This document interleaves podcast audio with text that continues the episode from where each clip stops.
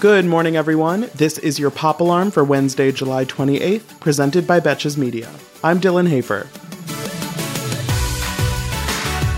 We start today with Olympic updates, and let's talk about that women's gymnastics team final. Team USA entered the competition as the heavy favorites to win gold, as they did in 2012 and 2016. But when mental health concerns caused Simone Biles to pull out of the competition after the first rotation, the other three team members faced a steep climb to fend off the Russian team. In the end, the Russian Olympic Committee took gold, matching the men's team gold from Monday. The American women won silver with clutch performances from Jordan Chiles, Suni Lee, and Grace McCallum under extreme pressure. Great Britain capitalized on China's errors to narrowly beat Italy for the bronze medal. Speaking with the press after the competition, Simone said she chose to prioritize her health and well being by not forcing herself to compete, and that she was inspired by Naomi Osaka to put her mental health first.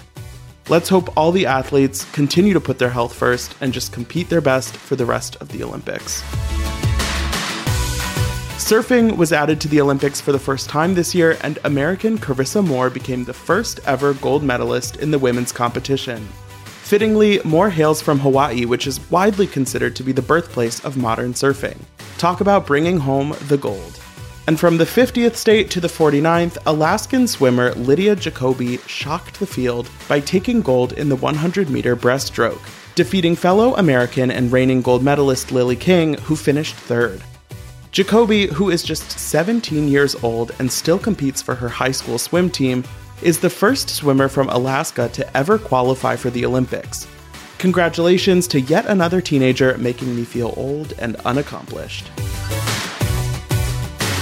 Despite widespread reports on Tuesday, Paris Hilton is not pregnant. She released a surprise episode of her podcast, This is Paris, on Tuesday afternoon, addressing the rumors, saying all five of her iPhones were blowing up with texts about the news, but she doesn't even know where the rumor came from. She said, quote, I am waiting until after the wedding. My dress is being made right now, so I want to make sure it looks gorgeous and fits perfectly, so definitely waiting. She explained that she wore a push up bra from her new lingerie line to dinner, and suddenly, quote, very reliable sources were claiming they knew she was expecting. In the 12 minute podcast episode, she also managed to plug her upcoming Netflix cooking show, her upcoming docuseries on Peacock, and said that we can expect mini Parises and mini Carters running around in 2022. Not sure how many kids she's planning on having in one year, but I'm sure she has some innovative science figured out. Until then, she says the only thing in the oven is her living lasagna. And in a new interview, Duchess Sarah Ferguson, who was once married to Prince Andrew, revealed that she once made an offer to serve as a consultant on The Crown, but her offer was declined by series executive producer Andy Harries.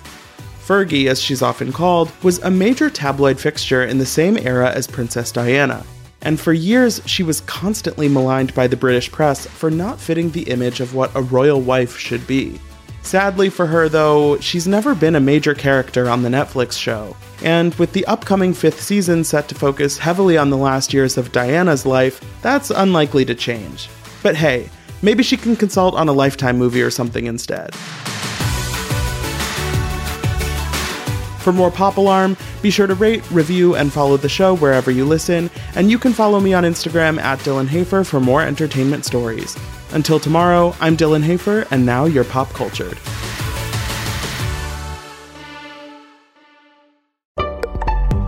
Betches.